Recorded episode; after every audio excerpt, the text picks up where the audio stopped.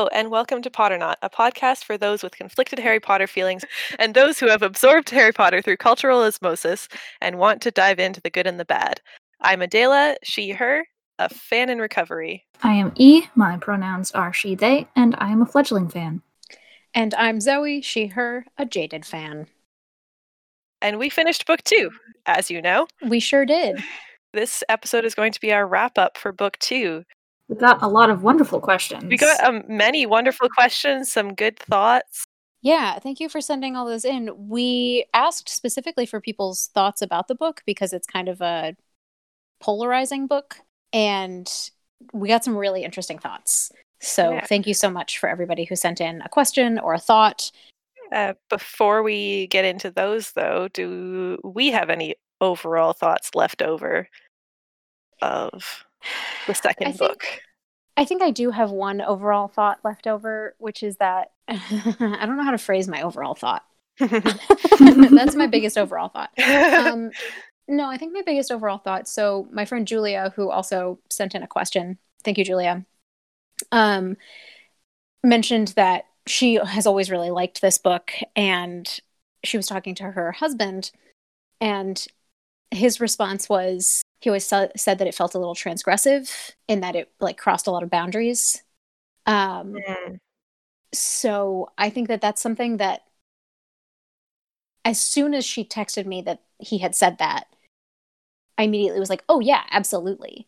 But yeah. I don't think that that's something that I had thought about. And that's just, it's not a great overarching thought to start this podcast with.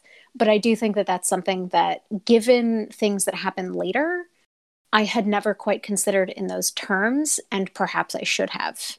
Mhm. Yeah. but I just that's a that's a thought that I wanted to to mention because it was sort of like it shaped it sort of like didn't reshape anything because I've never been a huge fan of this book, but it did sort of make me think specifically about one some of the things that I didn't like. Um Julia was also very upset that I am not a fan of Fawkes. And, uh, Speaking of Fawkes, I Yes. didn't know that Fawkes was named after Guy Fawkes. I, How did I not know this when I read these books so many times? I didn't know that either. I I know thought about I Guy had Fawkes. even mentioned that. No. Yeah, I didn't realize that either. Um, for those who didn't know, apparently Fawkes is named after Guy Fawkes because Fawkes burns up once a year. Which is clever and I like it and it makes sense. But I just Yeah. thought that she was spelling Fox in a stupid way. Like I didn't even realize that she was using the name Fawkes, which is a name. Yeah. I guess that's probably in the Pottermore slash Wizarding World page of that doesn't Yeah. exist anymore for Fawkes. There used to be one. Um, it would have been nice to perhaps have read it for this uh, recording, but since Pottermore doesn't exist anymore and Wizarding World has chosen in their whatever level of whatever to not move things over, um, we don't have that, which sucks. But yes, apparently Fawkes is named after Guy Fawkes. So the more you know, Star Wipe. Oh, I was going to say one more thing, which is just that um, the on this reread was when I realized that the second book is my least favorite book, which I never.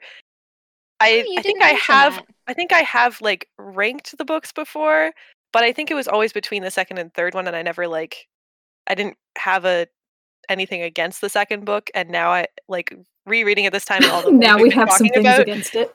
all the things we've been talking about, especially just the like the this book is a setup for the last two books, and that's basically what it is. Mm-hmm. Is the biggest thing that I that came out of this for me because that's not a thing that I ever really noticed before. Mostly because it's such a short book, so whenever I was rereading, I would just like it, it's just over, and that I don't have time to like be Yeah. delving into it that much. So, which is why it's really good to be doing this. Exactly. Yeah. Yeah. Um, I actually think we should start with. Uh, E just dropped one more thought that we had missed, um, and and I actually want to start with that so I don't forget that it's there. If that's okay. Yeah.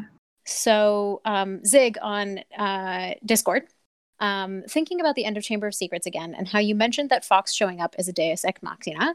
I'm starting to suspect that Fawkes is actually exactly that in the chamber scene as a stand-in for an actual Christian miracle. Tom Riddle's sin gets the most emphasis in the monologue is not his racism or murder, but his obsession with putting himself above the story story's God stand in, um, which is Fawkes and Dumbledore, and his defeat comes from Harry proclaiming his unshakable faith and receiving literal miraculous salvation. That yeah, is- I wanted to to bring this up because that was a really really interesting thought that I'm surprised that I didn't have when I was reading Yeah. it. Honestly, I was a kid who grew up with a lot of books that were overt Christian metaphors. You know, I grew up on Narnia, Yeah. Mhm. um, so I don't know if the author was like consciously doing that, but that it sure is a. It sure does feel like that. Thinking back on it. Yeah, and I think that Zig's um, follow up. I'm not going to read the whole thing, but basically, what Zig says is that Harry isn't saying, "I'm not going to accept your genocidal way of thinking," or yeah.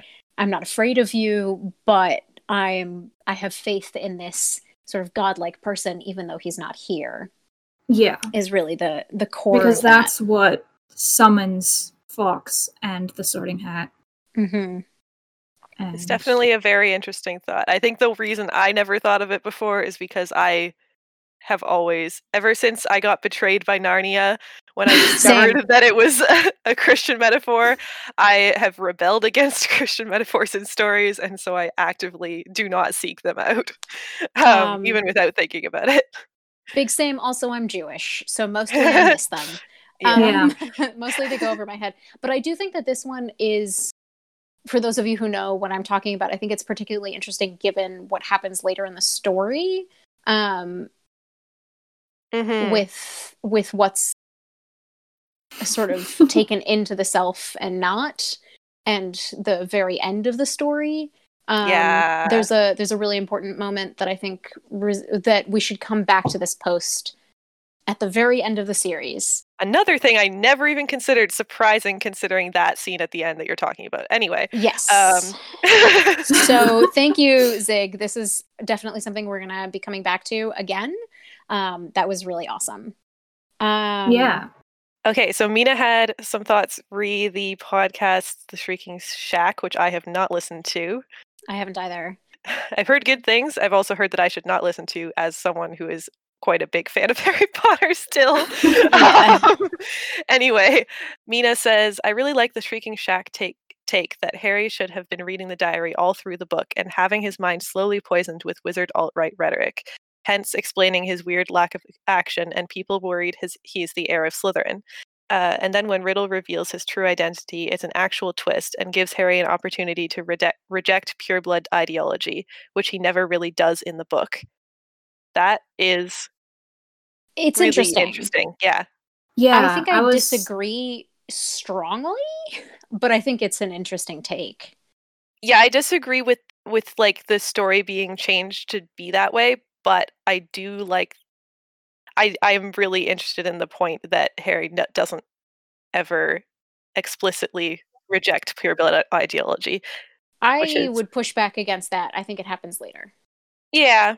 yeah, yeah. I would say in this book, up to the end of this book, there isn't really a rejection of pure blood ideology by Harry or by the series, really. And I guess the and I guess the thing is that the, this book is kind of the introduction to what pureblood ideology is.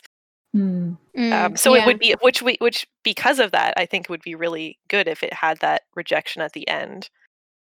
I think the mechanics of the story would have to change so drastically. I'm not interested in this version Mm. because think about it. If Harry's reading with the diary the entire way through, then he's the one opening the chamber. Yeah. See, I think I'm with Mina that I would be interested in that telling of this story, but I also don't know where it leads. So for me, that would be interesting with this as a book, as a unit, like a self contained story. Um, Adela, I'm gonna DM you a thought. I know that this is it's just one of those things where like um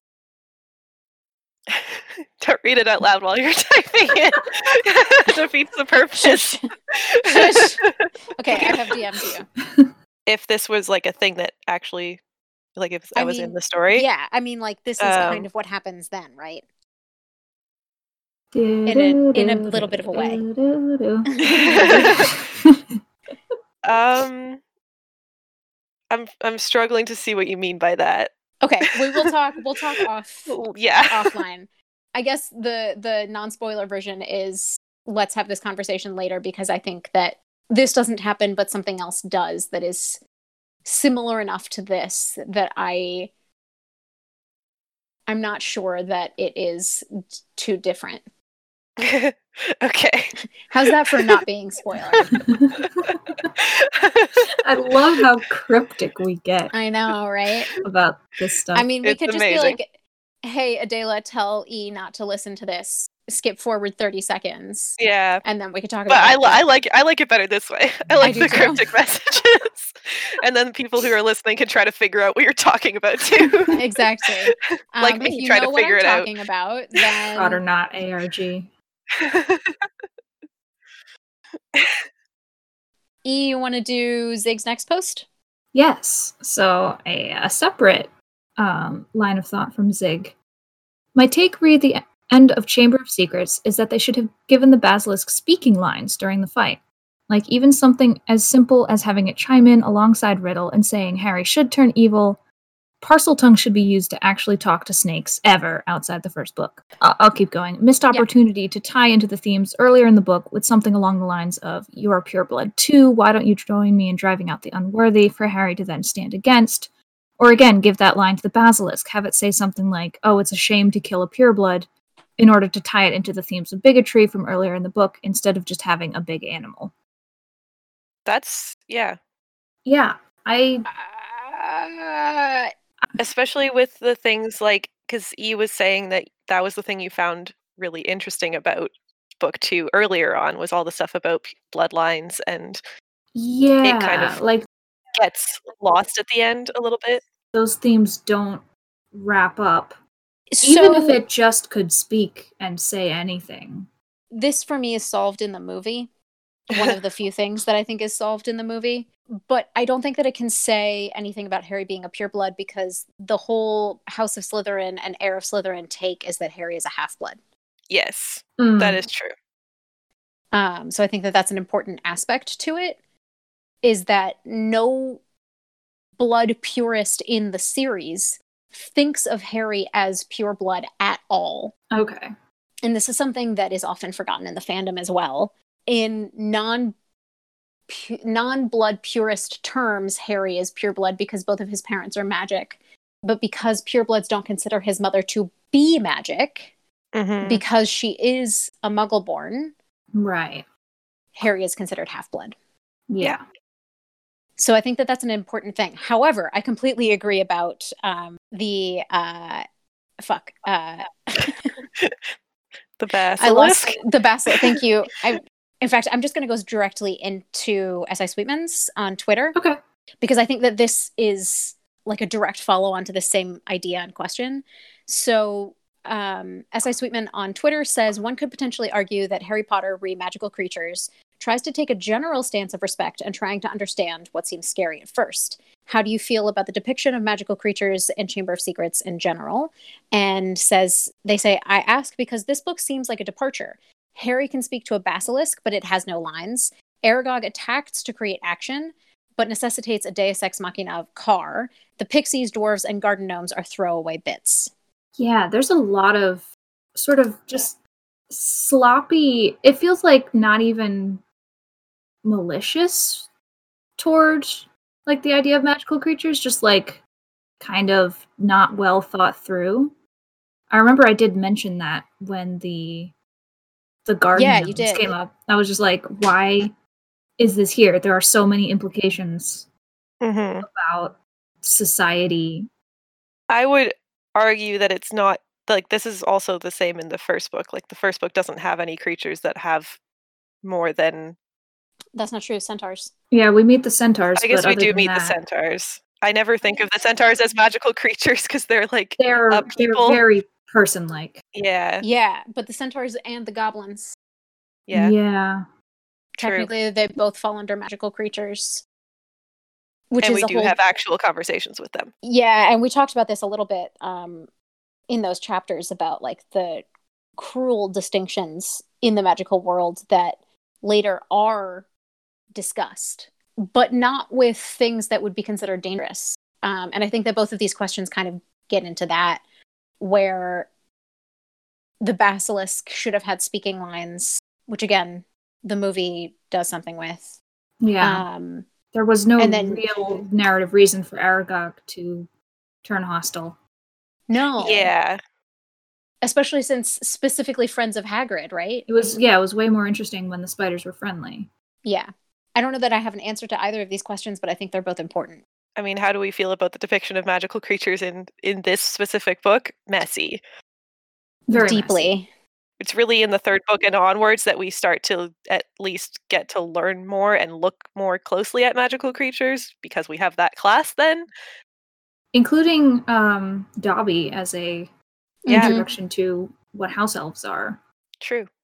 which you know i know that is probably more fleshed out later but also feels kind of half done in this book in a way that's like boy does this have huge implications for the world No kidding. Cole via Twitter. Uh, no big takes for me on this book. I always just categorized it as book one, but again. you're not wrong Yeah. this is something that E and I both mentioned at the end of the book where we were like, what is that we called the last um episode? Impressive and yet in the middle quite hollow. Yeah. yeah. Book one, but again. Yeah. Uh, definitely agree. especially i think i said that specifically at the start of the book with the Mm. dursley section it was like ah we're doing this again Yeah, absolutely. Which is kind of like I mean, there is a very clear structure to the Harry Potter books until the seventh book, which is like, let's see what's happening at the Dursleys. Then we go to school, we go through the whole school year, and then a big climax happens. Like there is a very clear structure, uh-huh and that's every book. which is not are- and the books are yeah, for young adult fiction to have or i guess children's fiction and especially like books that are set in a school are going to follow the school year. That's just Mhm. the way Yeah. it works. and this is of a genre, right? Like this is something we talked about with Bo is that this is a genre of literature that maybe we're not as familiar with in, in North Right. America, 'Cause but like this this series happened to become internationally hugely popular. yeah, That's all of our sort of overarching thoughts. big thoughts that we got. Thank you, everyone. And now we have a lot of good questions to answer. Uh, first up from Lofty on Tumblr. Given that sla- salad, given that salad, I keep saying salad in my head every time I read that. given that Salazar Salad Slytherin, tongue Slytherin. given that Salazar Slytherin had a secret chamber inside Hogwarts, what do you think the other founders would have would have done if they'd made their own? Where would they be? What would they be for, etc. And we'll answer the second part with another question. But I have I have some thoughts. Yeah, this I one's also mostly for you thoughts. two. Would you like me to tell you my thoughts? Let's start with Gryffindor. Okay. Underground wrestling ring. Similar thought. except except it's 14th century, so probably a sparring Yeah. sort of It's a- thing. It's a dueling club. So, well, yeah. So, my thought is for those of you who have played Breath of the Wild, there are some shrines that are just battle shrines where you where like Link wanders up to them and it drops you in and it's like beat this robot. This like robot. That's what this is. Um, glad we're on the same page. Do you have a, do you have a thought about uh, Gryffindor's secret room? I think that's wonderful. Yeah. Um, I I love the idea of of just a fight club. Can we do Ravenclaws next? Let's do Ravenclaws next. Do you want to go first this time? Uh, sure. Um, I actually was a little torn on this one because I think the stereotypical answer is like Mine is the stereotypical answer, so you want me to do okay, mine you go first? first. Yeah, go Um, first. Uh, a secret library behind the behind a trick bookcase within the actual library, but the trick to open it is ridiculously complex and involves a sort of scavenger hunt through all of the books on, using logic on that shelf. Okay, yeah, that is the stereotypical answer. Here's my answer. The internet? In the 14th century, Oh, come on. You think that Ravenclaw wasn't smart enough to build like a proto magic internet? I mean, yeah, true. I think that there would be some sort of proto magic internet and like Like a communications database type thing that is magical. hmm And I think All that, right. like, in the same way that Slytherin's danger is the basilisk, and Gryffindor's danger, as we've described it, is fucking dying in a battle quest. Um, I think the Ravenclaw danger in my mind of this one, of like connecting to the proto internet or whatever, is like completely losing yourself. I was gonna say, yeah, getting lost in it. hmm Here's an Great. alternative take. Secret um, observatory, Ast- Mm, mhm. astronomical, astrological Yeah, observatory. that's a good one. Somewhere on the top of a Ravenclaw invented astrology, turns out. probably. oh God, Hufflepuff. Hufflepuff. Secret knitting club, but it's really badly kept secret because their secret chamber is actually a big common room that's open to all houses.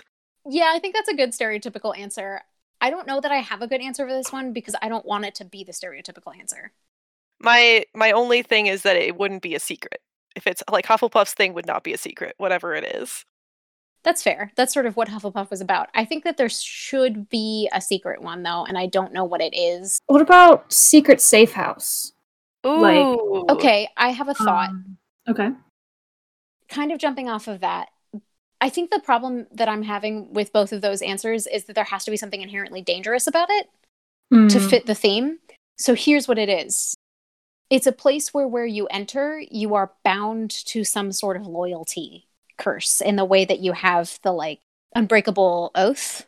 I think there's like a loyalty like the downside of loyalty, right? Is that a thing that Hufflepuff would make?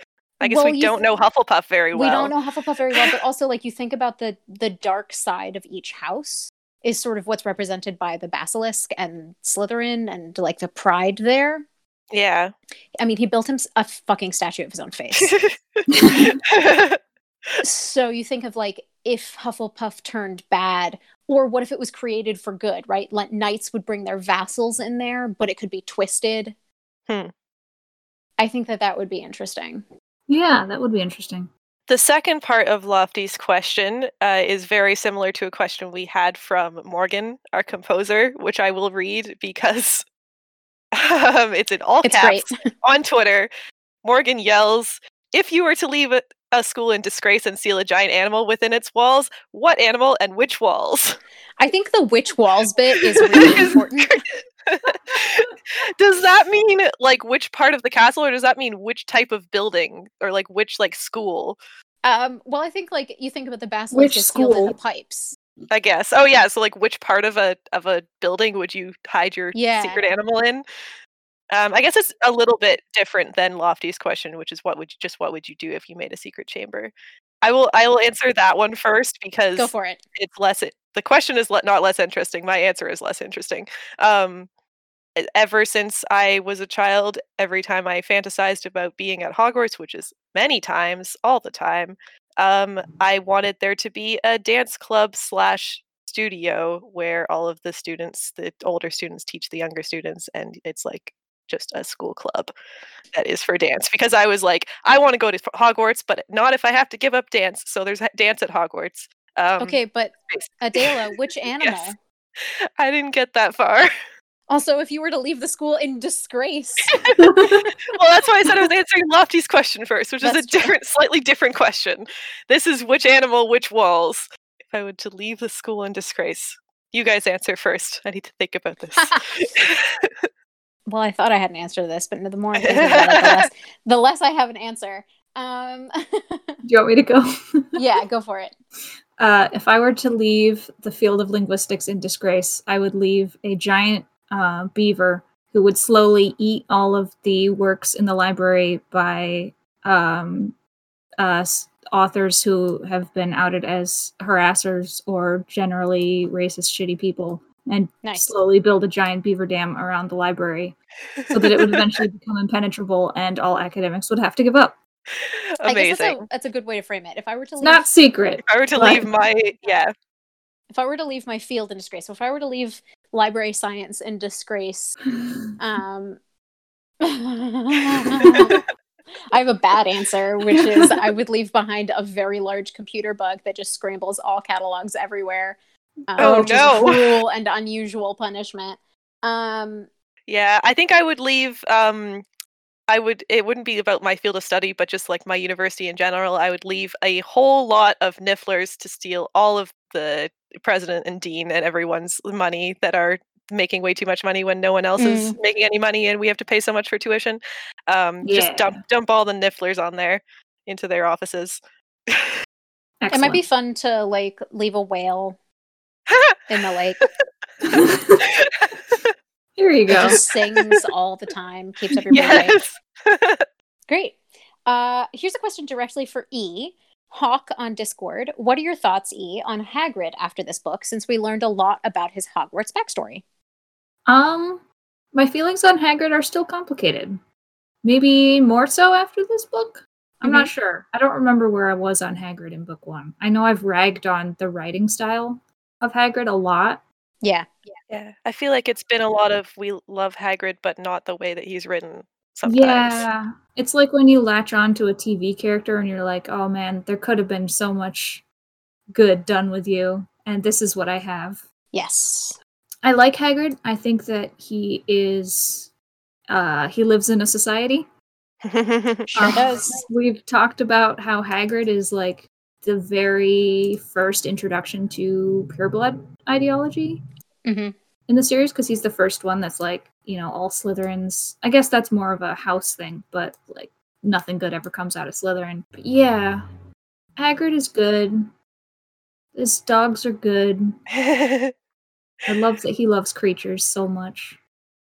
yeah, I think I feel like Hagrid has less of a part in this book and is another is like similar to Ginny is a prop for the plot to move yeah, forward. Yeah, kind of. But we also do learn about a little bit about his past. Um I guess. But we don't see him very much. No, it's a it's a quiet book from Hagrid. Do you want to read Julia's question? Sure. So my friend Julia, I mentioned, texted me and has a couple questions here, which is a question for the podcast. How many besides me love this book?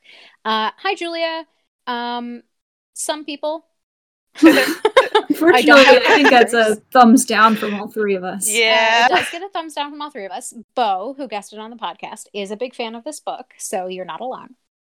Uh, Julia also asks, "What is your favorite fandom created thing, art, headcanon, story, non JKR detail or character from this book?" So I have two answers.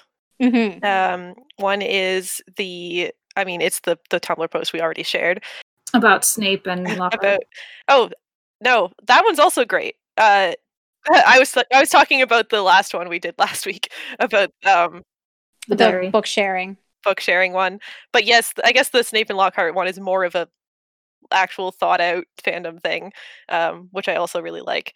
For art, this uh, technically sort of JK because it is a version of the books, but there is a new, uh, there are new Thai editions of the series, which have the absolute most gorgeous art I have like seen for any of the book Oh, covers yeah. um, I am going to link it to you guys because um, the artist is um, Arch A. Polar, and I will send you a link to his art station, and we will also link it in the show notes because uh, you can actually order prints of the Ooh. um, art if you want to, which it means that you are directly uh, supporting, Supporting the the artist rather than supporting the author. They are beautiful. I did order the books because I'm me and I don't have enough different editions of Harry Potter yet. Um, and also, he didn't have these up yet, and I was like, I want, I would like, and they're in they're in Thai. I can't read them, but I will have them. Yeah, I do recommend clicking on this link. You'll find them in the show notes. These are really, really beautiful.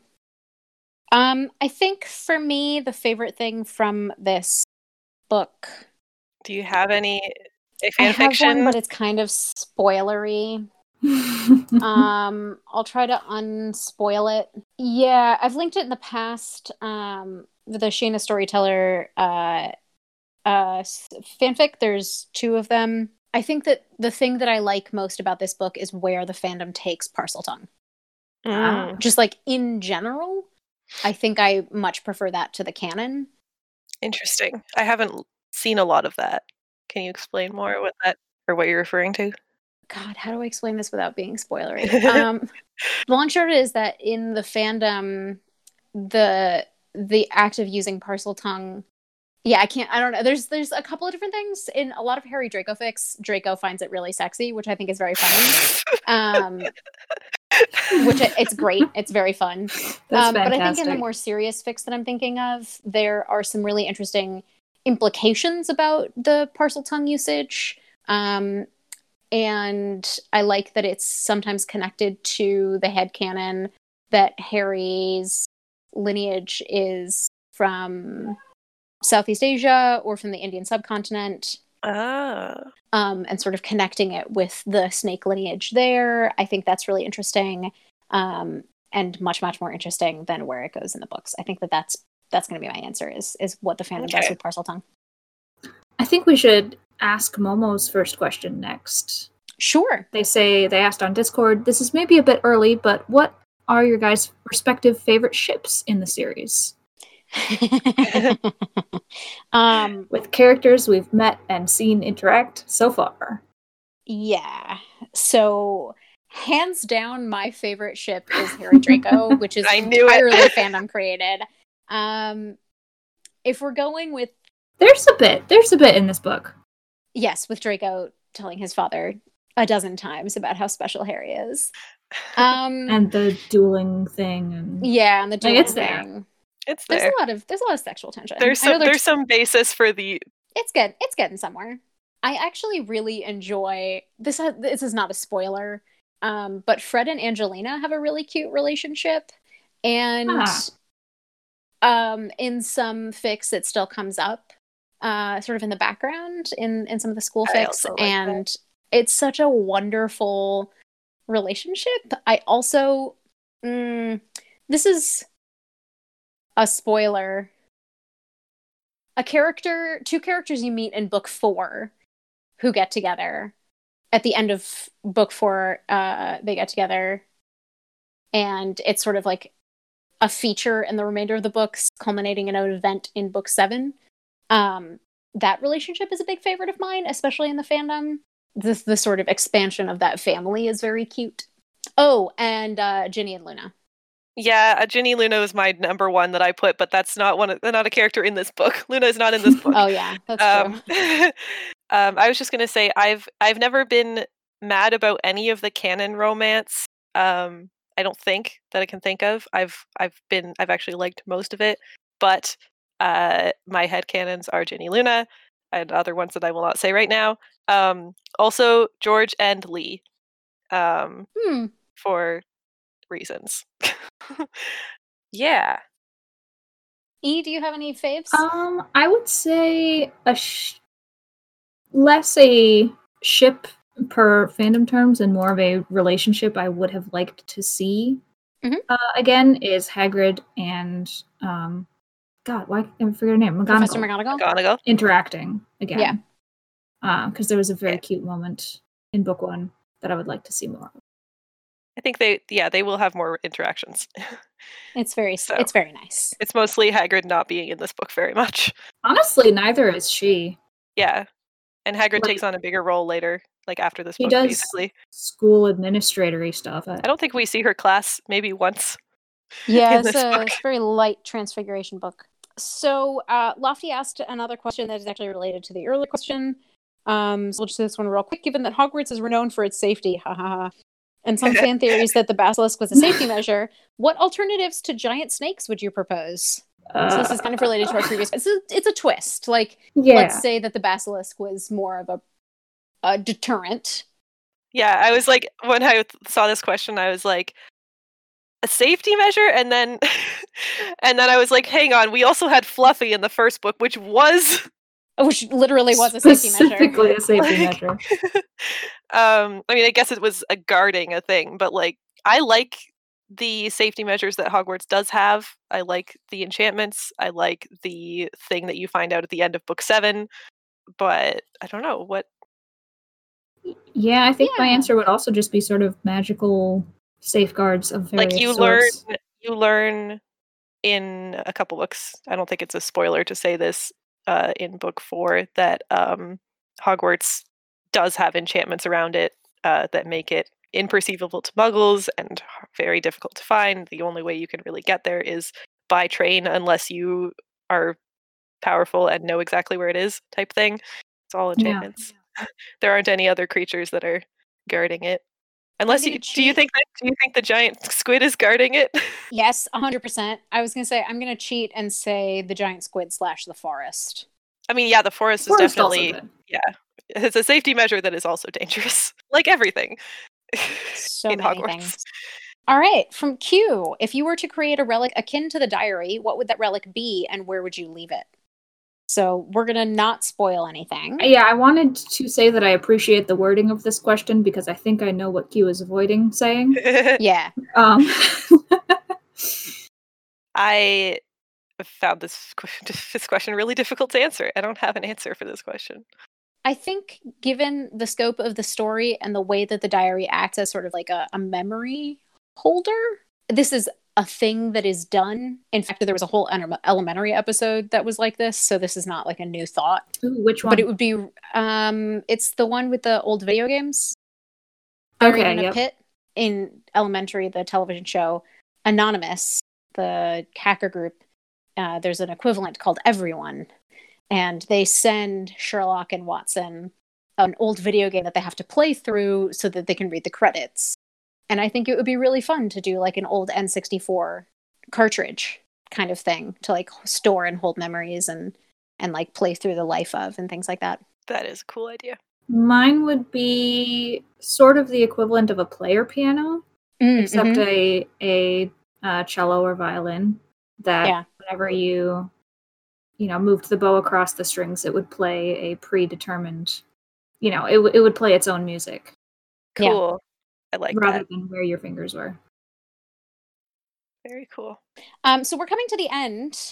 Um, so actually, Momo had one other really good question that a couple of people have asked me individually. So thank you for Momo to for asking this broadly. Um, how long does it take us to produce an episode? Uh, so first of all, I want to shout out. Occasionally, you have heard us either greet or say goodbye to a person called Craig. Um, Craig is not a human on this chat, but we love him any- anyway. Craig is a bear robot Um, Craig is a Discord bot. who records our podcasts. who records our podcast. So thank you, Craig. Uh, we like to greet him and we like to thank him. Uh, he is not a human. Um, but it probably takes us between an hour and 90 minutes to record. And then we hand it off to Adela, who does all of our editing. Uh, yeah, so I, we do an hour, an hour and a half, and I usually get it down to about just under an hour, depending on how much we go off. Uh, and I, I don't know, what should I talk about about editing? um, well, how long does it take you? Um, I get lost in time usually when I'm doing it, but it's probably it's four to six hours usually. The nice thing about the Discord bot, Craig, is that it records a different track for each of us. So Adela is able to like cut things if there's background noise or enhance something, and it doesn't mash everything together, which is really nice. Do you use a specific software? Do you use Audacity? Oh yeah, I use Audacity because that's what Craig automatically gives you an Audacity file. Um, I don't have an answer for how long it took Morgan to create our amazing theme music, but uh, it is Morgan, respond to the tweet of this uh, of this episode with the answer to that question. yeah. Morgan, how long did it take you to compose the music? Co- composition is really, really difficult, and we compensated Morgan for his time, and we are very, very thankful that he was able to create the the incredible soundtrack for us. And then we upload it using Anchor, which is a podcast Yep. platform. Which automatically pushes it to podcast apps and Apple and Spotify and So that's sort of the technical back end. Um, I just use my headphones to record. you have a mic. yeah, I have a snowball mic. I have uh, what I forgot what the brand of my headphones. I have to take them off for a second. Oh, I didn't say the brand on them. Please keep that in. anyway, I have a headset. I have a gaming headset. I use my Apple headphones and I have them actually plugged into my phone because my Wi Fi doesn't like my computer, is really the issue. And so I've Ah. had issues in the past. You've heard an outtake of one episode where, like, apparently I dropped every 10 seconds. Um, my phone has been a lot more stable. So I actually have my headphones just plugged into my phone on Discord. So as you can see, we are a very low budget DIY DIY. podcast, but but we really like it. So we really you so enjoy for it. Yeah. Um, E, are you ready for your quiz? By golly, I better be. drum Um, roll, please. Um, that was really nice drum roll. Thanks. Some of the questions are the same as last time. Um, some of them are specific to this book. I will say I'm not looking. I'm not looking at any of the books right now. Okay. This is uh, again seven questions. Question number one: Name the Weasley children from youngest to oldest. okay. Uh, Ginny, Ron, Yeah. Fred and George, Yeah. Percy. Uh huh. I don't know the oldest. Same as before because we haven't met them yet.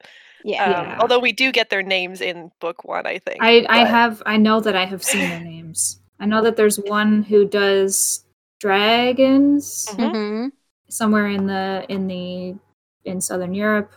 I don't know Mhm. what the other one does. He's a He's curse, a curse breaker. breaker. in Egypt. Oh, So yeah, we'll unpack that later. Um, but uh, it's Charlie and Bill. Ah, yes. Question two: Name the four Hogwarts founders' first and last name. Okay. Godric Gryffindor, Yeah. Salazar Slytherin, Yeah.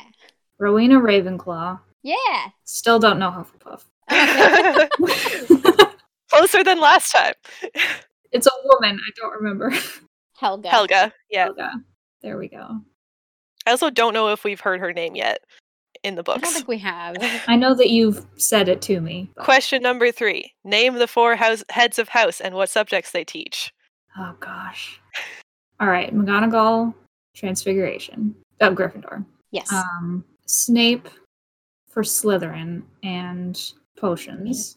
So I think this is. I'm gonna get stuck on this one again too. I know it's herbology. Herbology for Hufflepuff. Don't remember. We did meet her in this book. we did We meet her this way. did. and I've forgotten what her name is. Sprout. Um, Sprout. and I've forgotten Ravenclaw entirely. Do you remember the subject? Um, no. Charms. It's Okay. Flitwick's and Flitwick, and he teaches charms. And do we see a charms class in this book? Uh actually, might I think be we, one. we see one, and Ron's wand is just going Right. fucking Oh, yeah. haywire. So Question number four, the only other one that we've asked before. What are Draco's cronies' full names? oh gosh. we have some special insight because technically Harry and Ron did morph into them in this book. Yes. I still don't remember. It's Crabbe and Goyle. That's it. Vincent and Gregory. There we go. But should I keep those questions in? The questions that you you haven't answered correctly next time? Yeah. Should I continue to keep these keep 'em questions in? All right, good. Until I get them someday. Question number five. What year did nearly headless Nick die? This involves some math. I remember I calculated this. It was 14. It was 1490, whatever year this book came out. Not when it came out, when it uh, is set, which is Oh. 92. 92. It was 1492. Mhm. Mhm. I was like, that's too spec- That's that's too. I know that number. So it can't that one. Yeah, but that's right. is that one. Question number six. What year was Hagrid in at Hogwarts when he was expelled? Does it say? I'm not It sure if it says in this book. It does say in the first book, Okay. and then I, it's like I want to say fifth year, but I don't think that's based on anything except a guess. yeah, it was third year. Okay. Wow, But he was that a young. yeah. Um, this last one is the most important question. yes, the most important question of all the questions that you will ever get in this quiz. Question number seven. What's Gilderoy Lockhart's favorite color? This is specifically answered as a part of Gilderoy Lockhart's opening quiz of his class. I remember that it's here. Hermione got it right. I don't know, blue. Lilac. Lilac. it's also my favorite color. That's a good color. Yeah, it's God, what a fucking character. Okay. so the final question that we have for you is from Zig on Twitter. Question for the recap episode. Do another prediction for who and what the n- title of the next book. E, what's the title of the next book? uh, Prisoner of Azkaban. What does that refer to? Who or what? Yeah, I feel like this book, this upcoming book, I actually, I feel like I know a little bit about it. Mm-hmm. Um, I think that it is about Harry wi- and company breaking someone out of Azkaban, Mm-hmm. which I know, which we already know is a prison. Mhm. Um, I think that the person they are breaking out is one of the uh, group of people that were associated with Harry's dad. Mm-hmm. I don't rem- I don't know the names of all of those people, but I know there's a set of characters that go together that are that generation. Nice. That's a good Um, prediction. And one of them's a werewolf. Nice. also, good prediction. It's a very good prediction. for anyone who wants to know, Zoe and I are yelling at each other in our own DMs right now. See, this one, like, there is so much fan content about Mhm. those characters. hmm That is the only reason I know anything. There sure is. Uh-huh. All right. All right. I, can't, I can't I talk can, right hear, now. I can hear the internal screaming. Um, thank you everybody for sending in your questions. um, I actually want to ask one other thing, which is E, do you have any questions for me and Adela? yeah. Oh. You should have asked me this before we started recording so that I could come up with one. Give me like 10 seconds to think. I will calm myself down whilst this is happening. Um, I guess I'll just ask for, in the vein of the question I was just asked, for the two of you, how do you feel going into book three from where we are now? I remember, I think it's one of Zoe's favorites. It's one of my favorites. Um, and because of that, I, Adela, why don't you go first? yeah, I, it was one of my least favorites. So now, because of the way my thoughts on this book has changed, it makes me really excited to move into this one, especially knowing that Zoe really likes it. And like, I just feel like it'll be really fun. Not that this reading this one was not fun. It was. It was a lot of fun. But I'm just excited to like. I feel like I haven't reread the third book in a really long time. Also, so Mm. This is a book where I have no problem putting aside all the issues that I have with it in comparison to the second book, where like I have a lot of trouble engaging with the story. There's a lot of issues that I have with the third book. Okay, there's Mhm. so many issues I have with the Yep. third book. uh but I think it's a much more well written story. And I think that there's something that's introduced in the third book that breaks the series to the point that it is literally retconned later Huh. and then retconned again later. uh Um, I have not reread the series since Cursed Child came out. Oh wow, that's a long time. That was quite a few years ago. If Yeah. my sense of time is correct. just before Cursed Child came out, I did a full reread of the series and I bought the book and then I opened it and then I closed it and then I gave it away. So you haven't read it, Zoe? No, I do know what happens. I know the whole plot. Okay. Um, okay.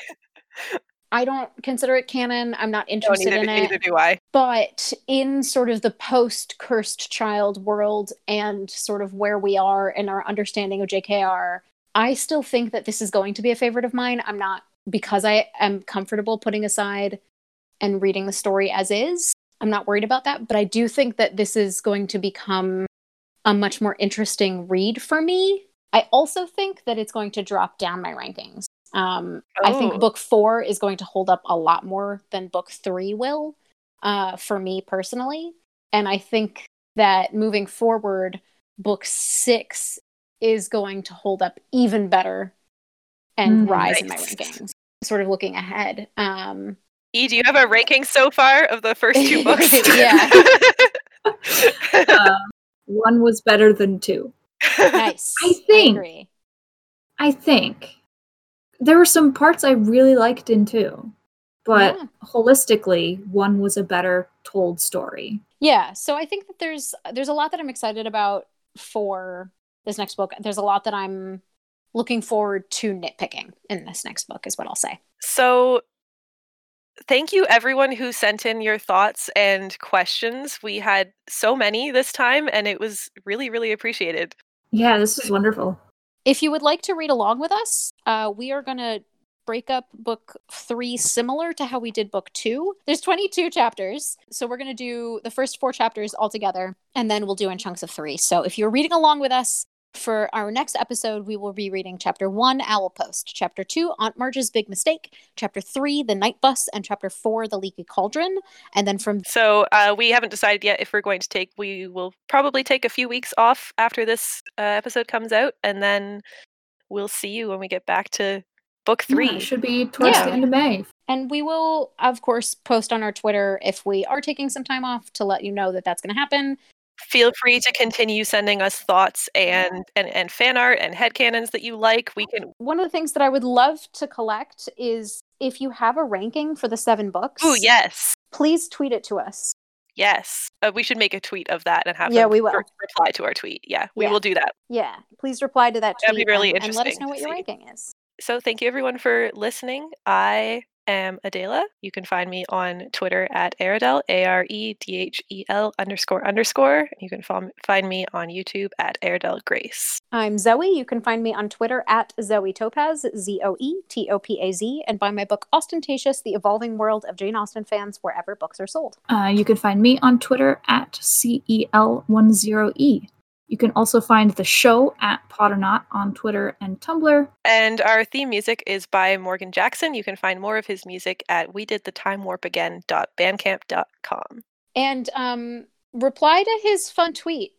Oh yeah. Give him a response that we couldn't really come up with.